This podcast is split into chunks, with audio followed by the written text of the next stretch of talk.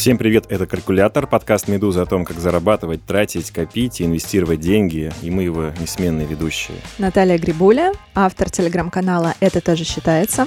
И Назар Щетинин, я веду YouTube-блог «Вредный инвестор», а еще у меня компания в сфере IT. Это наш первый выпуск второго сезона. Мы вернулись после каникул. Назар, как ты провел праздники? Э, шикарно. Сразу история по этому поводу. В декабре смог оказаться в Эмиратах, и оказался в книжном магазине. Это, наверное, самый большой книжный магазин, который я когда-либо видел. И, естественно, пошел в раздел, связанный с инвестициями, финансами, там, с управлением активами. И вот просто почувствовал, э, насколько люди заморачиваются в мире по поводу персональных финансов. Там был один всего стеллаж, посвященный инвестиционным гуру. И там ну, по сути, было три книги, там разные обложки, ну, три фамилии. Это Грэм, Баффет и Рэй Далио. И где-то 6, если не 8 стеллажей посвящено персональным финансам. Там такие, знаешь, заголовки в стиле «Как много тратить, все себе позволять и откладывать». При как этом жить в Эмиратах и постоянно откладывать. Ну да, да. И там всего одна страница нефти, да, и все. Нет, не такие книжки, но, правда, я был удивлен, что такое количество внимания и такое количество книг э, на эту тему. То есть вот про инвестиции всего, по сути, три книги написаны, а про персональные финансы и как не отнести, соответственно, в Walmart, видимо, самое. Последнюю зарплату, там, 3, 6 или 7 стеллажей, в общем. Ну смотри, а что это значит? Это значит, что человечество накопило колоссальный опыт а, а денег в нет. области управления личными финансами, но никто до сих пор не может делать это правильно. Так точно. Потому что спрос на такого рода книги не иссякаем. И отсюда еще можно другой сделать вывод, что, что делать с инвестициями, понятно, да, всего три человека написали три книги, и хватит про это. А да, вот, можно да. на этом просто уже остановиться. И поэтому у нас сегодня выпуск, конечно, про инвестиции, да, самая тема, которая все-таки уже закрыта, да. Мы надеемся, что наши слушатели с персональными финансами разобрались в прошлом сезоне. Мы посвятили этому много выпусков. И в этом сезоне мы планируем усложниться, углубиться непосредственно в инвестиции и говорить о том, как, собственно, собирать портфель, как делать это эффективно и тратить минимум усилий и времени. Именно об этом сегодня мы поговорим. По поводу углубиться, меня была идея назвать этот э, выпуск сегодня «Портфель для ленивых». То есть вот насколько можно углубиться в ленивом портфеле, мы сегодня вам расскажем. Мне нравится твое предложение, потому что я, когда сюда шла на запись, я думала, могу ли я назвать себя ленивым инвестором, и в целом пришла к тому, что да, все-таки я ленивый инвестор, и мне кажется, большинство людей хочет лениться в этой сфере, а не посвящать этому половину своего дня каждый день, чтобы там следить судорожно за котировками, за своим портфелем и еще за бог знает чем. Ну, кстати, про себя так сказать сказать не могу. Ты знаешь, я как раз вредный инвестор, то есть я прямо загоняюсь сильно, но я прекрасно понимаю, я даю себе отчет, что в основном люди не могут позволить себе там тратить на аналитику по 5 часов в неделю, и не да. так уж всем это интересно, как мне. То есть мне кажется иногда, что это просто такой способ мир понять, когда ты узнаешь что-то новое про компании, загораюсь, читаю новости, но прекрасно понимаю, что я фрик во всем этом э, деле, и, конечно же, адекватные люди будут стремиться тратить на это минимум времени. Вот о таких портфелях, на которые можно потратить минимум времени, сегодня поговорим. Для тех, кто хочет лениться и прилагать минимум усилий относительно сборки своего портфеля, Хорошая новость заключается в том, что человечество в лице частных инвесторов накопило тот самый колоссальный опыт, которым можно воспользоваться и значительно облегчить себе жизнь. Мы сегодня с Назаром проведем наших слушателей от наиболее консервативных стратегий. Напоминаем, что это когда у вас невысокая доходность и невысокие риски, до более агрессивных стратегий и портфелей, которые состоят из акций и из ETF, и посмотрим, что можно делать на американском фондовом рынке. А начнем с российского, и, как водится, у нас Назар расскажет все про российский фондовый рынок, а я подхвачу и расскажу, что можно делать на американском фондовом рынке. Договорились, но перед этим немножко информация под снежинкой, что называется буду я называть какие-то цифры, они реальные, но справедливы, скорее всего, для начала 2020 года. Мы не знаем, когда вы слушаете этот подкаст, и если, ну, там, летом 2020 или позже, то, скорее всего, стоит свериться с публичными источниками, потому что эти данные, ну, скорее всего, уже изменятся. Начнем с самого консервативного варианта, который сейчас есть на фондовом рынке, что называется «пошел и сделал». Это покупка на индивидуальный инвестиционный счет. Мы про него делали большой выпуск, ИИС так называемый, облигации федерального займа, или ОФЗ сокращенно. Рассказываю, что это такое и что вы можете получить. Приблизительно вы получите эффективную ставку по результатам трех лет, если у вас еще нету ИИСа, на глазок сейчас вот на январь 2020 года это где-то 8 годовых. Знаю, что это не так много, не звучит круто, но если вы пойдете посмотрите текущие ставки депозита, вы поймете, что они ниже. То есть даже если вы готовы пойти в какой-то банк малоизвестный, который там все равно страхует в АСВ вклады, вы не получите такую ставку. 8% получить очень сложно. А вот ОФЗ с точки зрения рисков самый низкорискованный и низкодоходный инструмент в нашей стране. Облигация федерального займа – это, по сути, способ дать денег в долг нашему государству. И, как вы понимаете, банкротство этих облигаций солидарно с банкротством государства. И если это случится, вы понимаете, что никакие страховки АСВ и ничего это уже не будет действовать. Поэтому с точки зрения консервативности это самый надежный, самый низкорискованный, не страшный способ отдать деньги государству. По большому счету, это как будто бы депозит, но в центральном банке. То есть точно такой же вот депозит, как вы можете открыть в Большом банке в России, только в центральном банке. Напомню, ИИС обязательно в этом случае инструмент, потому что без него вы получите ставку приблизительно 5% годовых вот на начало 2020 года, что ну совсем скромно, согласитесь. Ну, что в целом можно получить и в да, банковском да, депозите. Согласен полностью. Поэтому ИИС важное условие, да, поскольку увеличит доходность. Да, еще раз. ИИС дает вам дополнительную доходность в виде вычета, а облигации федерального займа ну, гарантированно вам платят там 5% годовых. Я называю ставку 5%, можно при желании поискать ставку 6% годовых, но это будет более длинные облигации. Облигации сложная тема и достойна отдельного выпуска, у нас, конечно же, он будет. И сейчас давайте вскользь коснемся этого вопроса. Если вы придете к своему там, брокеру, откроете счет, вы просто попросите его подсказать облигацию федерального займа, которая гасится, это когда возвращают основное тело долга в ближайшие два года. Вот по таким облигациям точно будет ставка 5%. Плюс ИИС где-то 3-4, ну это эффективная ставка я называю. И все вместе, когда вы сложите, вы получите примерно 8, что уже неплохо. Слушай, у меня сразу вопрос. Окей, про ОФЗ более-менее все понятно, но есть еще корпоративные облигации. Там э, доходности интереснее, риски, соответственно, выше. Вот можешь рассказать про это? Да, это действительно так. Вот если в первом случае с облигациями федерального займа мы рисковали, по сути, вместе с страной. То есть если бы страна обанкротилась, то и мы бы не получили бы назад свои деньги. То в случае с корпоративными облигациями все точно так же, только обанкротиться должна компания. Ну, например, можно инвестировать там, в облигации телекомов отечественных. У них ставка сразу автоматом выше, да, то есть там ставка стартует где-то от 6-7%, плюс тот же самый ИИС по-прежнему никуда не делся, и вот мы, складывая одно с другим, ну, разогнались там на 10 годов годовых уже. 10 годовых, э, по крайней мере, в 2020 году заработать невозможно на депозите, это совершенно точно. И это уже такой ощутимый доход. Понимаю, что хочется 50, 70 и 100 процентов, но, напоминаю, это самое низкорискованное, что есть в России. Это портфель для ленивых, ИИС плюс корпоративный сектор, но вы принимаете на себя риски компании. То есть компания все-таки с большей вероятностью может обанкротиться, чем страна. Да? И опять-таки, если компания одна обанкротится, страна вряд ли. А вот если страна обанкротится, всем компаниям будет не по себе. Ну и, собственно, за это, за вот этот вот дополнительный риск и приходится, грубо доплачивать корпоративным должникам и давать больше ставку. Дисклеймер. На начало 2020 года реально получить вместе с ИИСом 10% годовых. Это будет крайне низко рискованно. И даже есть очень ироничные ситуации, когда люди несут в какой-то банк большой, государственный или там квазигосударственный деньги, потому что он классный, и они ему доверяют, но при этом облигации этого же банка торгуются с большей доходностью, чем депозит в этом банке. То есть если вы доверяете этому банку, так покупайте их облигации, зачем им депозиты? Получаете больше доходности.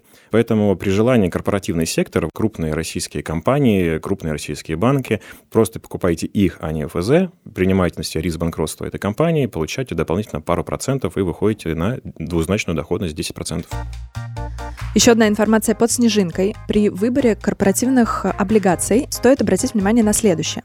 Когда вы видите перечень разных корпоративных облигаций, которые торгуются на фондовом рынке, велик соблазн, когда вы видите что-то с доходностью, например, 16-18% годовых, сказать «Вау, круто, беру, беру на все». При этом нужно понимать, что ОФЗ, про который Назар уже рассказал, являются неким эталоном с точки зрения риска. Соответственно, как только вы видите, что у вас доходность ОФЗ, например, 5% годовых, чем выше будет у корпоративных облигаций доходность, тем выше будет риск по сравнению с ОФЗ. Все, что выше по доходности, является красной лампочкой и сигналом вам о том, что нужно подумать о том, какие риски сопряжены с этой высокой доходностью. Если вы видите доходность 18% годовых, разворачивайтесь и бегите.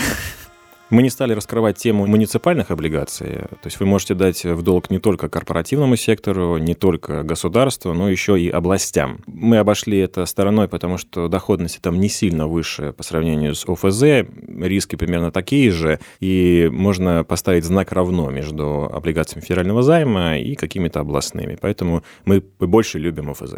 Просто можно знать, что такая опция есть, и если вы хотите чуть большую доходность, чем ОФЗ, то вы, например, можете дать денег в долг Тверской области или Новгородской области. Мы закончили блок самых консервативных инвестиций, и пора переходить к каким-то компромиссным стратегиям. Сразу сбегая вперед, такой спойлер, скажу, что самое рискованное, естественно, портфель, составленный только из акций, при том составленный вами лично, там, не знаю, из пяти штук акций, которые вам кажутся более перспективными. Это самое страшное, рискованное и, конечно же, доходное, что может быть на фондовом рынке. Но так как это крайняя степень риска, есть, конечно же, между облигациями и таким портфелем, ну, много полутонов. И главное, что нужно здесь запомнить, что вы можете позволить себе такие взвешенные, сбалансированные портфели. Например, 50% Э, направить денег в облигации, все то же самое ОФЗ или корпоративный сектор, а 50% направить на что-то другое, ну, какие-нибудь акции или ETF, и вот о чем сейчас нам больше расскажет Наташа. Окей, расскажи теперь, как можно быть ленивым инвестором с помощью такого инструмента, как ETF, и собрать портфель, в котором будут в разных долях собраны разные активы. Что это значит? На своем собственном примере рассказываю. Вот у меня есть портфель, очень простой, состоит всего из двух компонентов. 60% это ETF на широкий рынок акций США, и 40% это краткосрочные облигации США. Единственное, что мне нужно делать с этим портфелем, это следить, чтобы эти доли оставались в таком же соотношении. Ну, то есть, например, я купила 60%, 40%, прошел год, один актив, допустим, у меня вырос в цене, и соотношение сместилось до, ну, скажем, там, 65 на 35. Это значит, что я привожу эти доли в их изначальное соотношение. Там, либо докупаю, либо продаю немного и делаю снова это соотношение 60 на 40. А для чего нужна такая ребалансировка? Это просто, ну, с точки зрения доходности и рисков, а, это инструмент поддерживать баланс, баланс портфеля. И чуть уменьшить свои риски в случае того, если с одним из активов что-то происходит. Собрать такой портфель, как у Наташи, можно и из России, не обязательно открывать какой-то американский счет. И вместо индекса на широкий рынок американского можно выбрать такой же индекс только на отечественной компании, если вы лютый патриот. Все верно. На российском фондовом рынке появляется огромное количество ETF, можно собрать абсолютно разные портфели из ETF на любой вкус. Более того, есть, опять же, данные исторические. Уже некие умные люди, инвесторы, что-то пробовали и придумали все за нас. Можно посмотреть, что делали они в этом отношении. Есть несколько известных таких пассивных портфелей с разными соотношениями вот этих активов. Можно посмотреть, например, портфели Bogleheads, можно посмотреть портфели Рика Ферри, можно посмотреть Дэвида Свенсона. Это все открытые данные. Вы смотрите, допустим, портфели на промежутке 20-30 лет, смотрите первоначальный взнос, смотрите доходность историческую, Обычно у портфелей, собранных из ETF, она где-то в диапазоне от 5 до 10% в долларах годовая доходность. Но, опять же, не устаем напоминать, что что значит историческая доходность для вас сегодня? Ничего, потому что она не прогнозирует никакую будущую доходность и не обещает. Лучший друг э, частного инвестора — это неопределенность и неуверенность в том, Но что появляется будет какой-то фундамент, да. Но, тем не менее, вы можете принять решение на основании исторических данных. Таких данных накоплено очень много. Ну, то есть есть портфели которые, например, придумали в год моего рождения, в 1987 году, и они тестировались таким образом э, больше 30 лет. И вы можете посмотреть, что с этими активами происходило на таком временном горизонте. И это круто, например, мне это очень нравится, потому что мой горизонт планирования примерно такой же. Это где-то 30 лет. Это то, что я называю пенсионным портфелем. И мне нравится то, что те усилия, которые мне нужно приложить, они минимальны. То есть я просто покупаю активы, докупаю каждый год и делаю ребалансировку, слежу просто за тем, чтобы соотношение поддерживалось. Важно, где все это, собственно, смотреть. Я советую такой полезный ресурс, как portfoliovisualizer.com. Если на него зайти, то там будет такая штука, которая называется Backtest Portfolio. Это значит протестировать портфолио, портфели. И там есть ссылка Backtest Asset Allocation.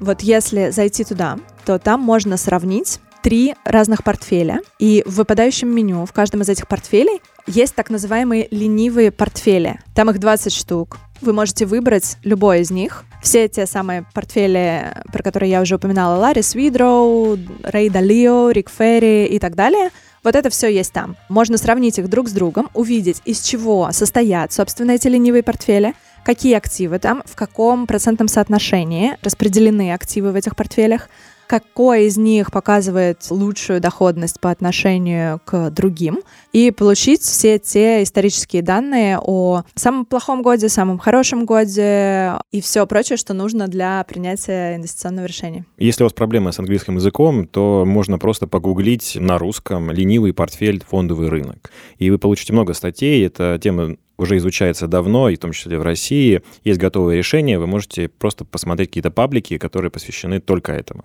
В России есть идеолог, который давно продвигает ленивые портфели, которые построены на ETF и распределение активов. Это Сергей Спирин. Можно по этому имени и фамилии погуглить и посмотреть его как выступления, так и вебинары или просто статьи.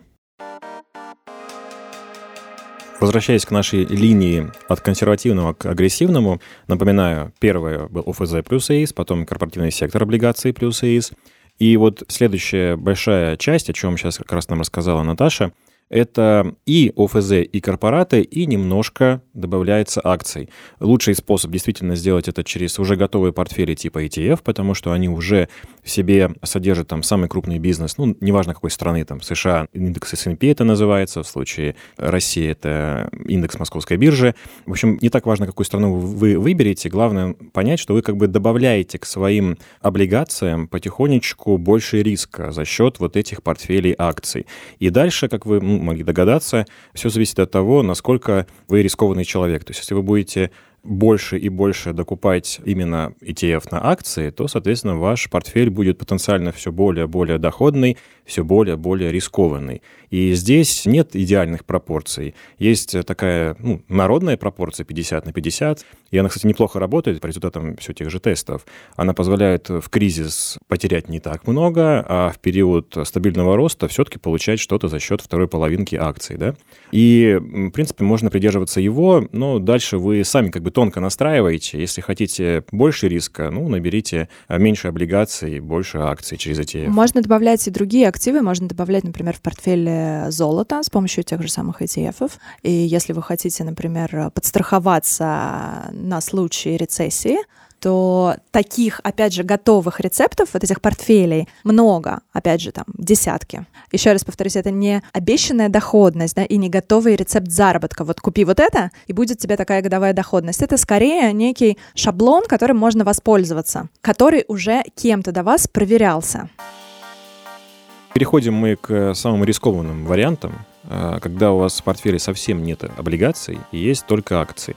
Здесь тоже есть внутри этой категории как бы маленькие подкатегории риска. И самый низкорискованный здесь — это портфель, собранный исключительно по принципу дивидендных платежей. При этом он может быть тупо куплен через ETF на компании, которые платят высокие дивиденды, или собранный вами лично своими собственными руками Почему он считается самым низко рискованным в категории максимально рискованной, да, в категории только акции? Потому что дивидендный платеж — это такой якорь, вы понимаете, что цена акции не уйдет далеко от значений платежа по дивидендам. Ну, простой пример. Компания МТС платит около 8-9% в виде дивидендов, в зависимости от того, когда вы купили. И мы понимаем, что если завтра акция компании МТС упадет, скажем, на 50%, то на рынке будет акция МТС, вы ее купите и будете получать 20% в виде дивидендов. Я думаю, такая акция долго не будет находиться в таких значениях цены. Ее сразу же прибегут, выкупят, потому что все хотят получать 20 20%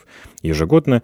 И таким образом мы понимаем, что дивиденд, он как бы является таким каким-то островом, чем-то реальным, тем, что удержит цену и не позволит даже в период там, дикого хаоса упасть акции сильно. Но, напоминаю по-прежнему, это портфель составлен только из акций, и если завтра выйдет какая-нибудь плохая новость там про Китай, Трампа и вот это вот все, конечно... Так, так, так, так, так, ну-ка не каркай мне, пожалуйста. А, у да, меня, удержи, да, у меня ты, одна из стратегий, да.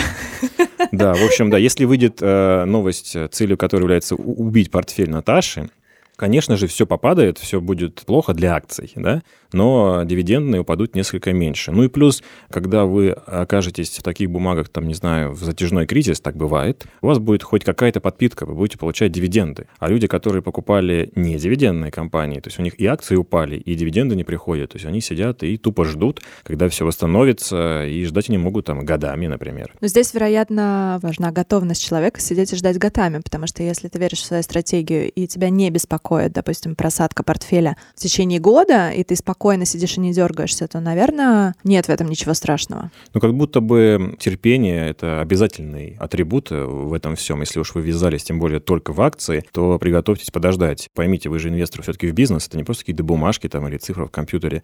И ни один бизнес, он не приносит вам доходность там через месяц. А тем более тот бизнес, который покупаете вы через акции, вот покупая там, не знаю, какие-нибудь огромные компании типа «Газпрома», но он, в принципе, не способен взять там и за один месяц вам подарить большую доходность. Бизнес — это все-таки медленно, инертно, уверенно, с рисками, но никак не за месяц. Поэтому, да, конечно, дайте время своим компаниям проявить себя и заработать денежку для вас и для остальных инвесторов. Нужно это время выделить. Как э, сказала в кулуарах мне Наталья, остался настолько жестяк и страх. Когда вы покупаете акции, исключительно акции в портфель, которые не платят дивиденды, но нацелены на какой-то бурный рост в будущем, который там захватывают рынки, захватывают целые страны, экономики, и вы нацелены на то, что у них будет расти сама стоимость акций, то есть котировка, но дивидендов вы, скорее всего, не увидите. Это супер рискованно и супер доходно. Поделюсь последней статистикой. Дико вырос фондовый рынок в 2019 году, как американский, так и отечественный наш, русский. Американский вырос почти на 30%, но если внимательно посмотреть, за счет чего вырос этот рынок, а вот за счет больших компаний, таких как Facebook, Amazon, Apple, там, Netflix, ну, Microsoft, конечно же. Но если вы посмотрите, это не те компании, которые платят много дивидендов. То есть на самом деле фондовый рынок вырос там, конкретно в США именно за счет того, что эти компании инвестировали всю свою прибыль сами в себя, росли за счет захвата новых там территорий, экономик, э, расширения расходов на исследования и, конечно, при этом платили мизерные дивиденды, весь этот путь. Вот это самые рискованные ребята, они иногда растут больше всех, но, скажем, 20 лет там назад был кризис доткомов, что переводится на русский язык, по сути, как кризис вот этих самых ребят. То есть они падали там на перегонки, топором вниз летела цена по всем компаниям, которые занимаются высокими технологиями. Я не говорю, что вот такое может повториться, я просто пытаюсь настроить вас на то, что... Но она если... может. Да, но она может, да, но она может, да. Наташа отвечает за оптимизм всегда и говорит, что все-таки еще может быть кризис, да. И можно будет купить дешево, да, Кризис — это всегда возможности да. для частного инвестора, да, поэтому не все так плохо и не все так однозначно с кризисом. Да, можно дешево подобрать активы, которые разорили там несколько тысяч человек. Сплошной оптимизм, да, и именно такие компании и падают, потому что до этого они бурно росли. Это максимальный риск, то есть никаких дивидендов, вы просто сидите в компании, надеетесь, что она делает свое дело хорошо, инвестирует правильно, развивается, захватывает рынки, и при этом там не попадет какой-нибудь суд, и там главу не вызовут на допрос в суд. Это реально бывает, и вот как показал 2019 год, даже с большими компаниями. Но 30% годовых в долларах делается вот так, когда ты инвестируешь с ужасом и страхом в такие компании. Вот только так, видимо, можно сделать. Если у вас будет даже сбалансированный портфель, где есть и облигации, и акции, вы уже не можете претендовать на такую доходность, но при этом и в случае вот кризиса доткомов вы в нем тоже не участвуете.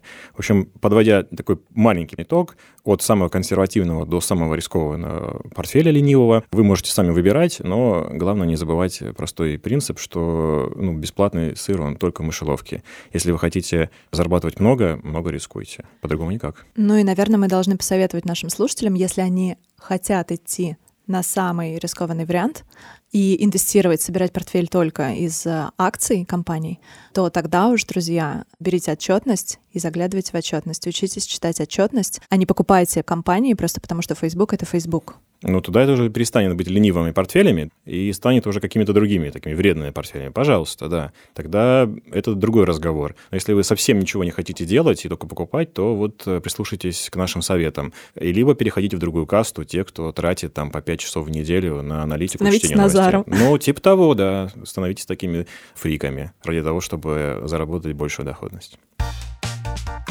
На этом все. Сегодня мы поговорили о том, как лениться немного. В следующем выпуске мы будем говорить про дивиденды.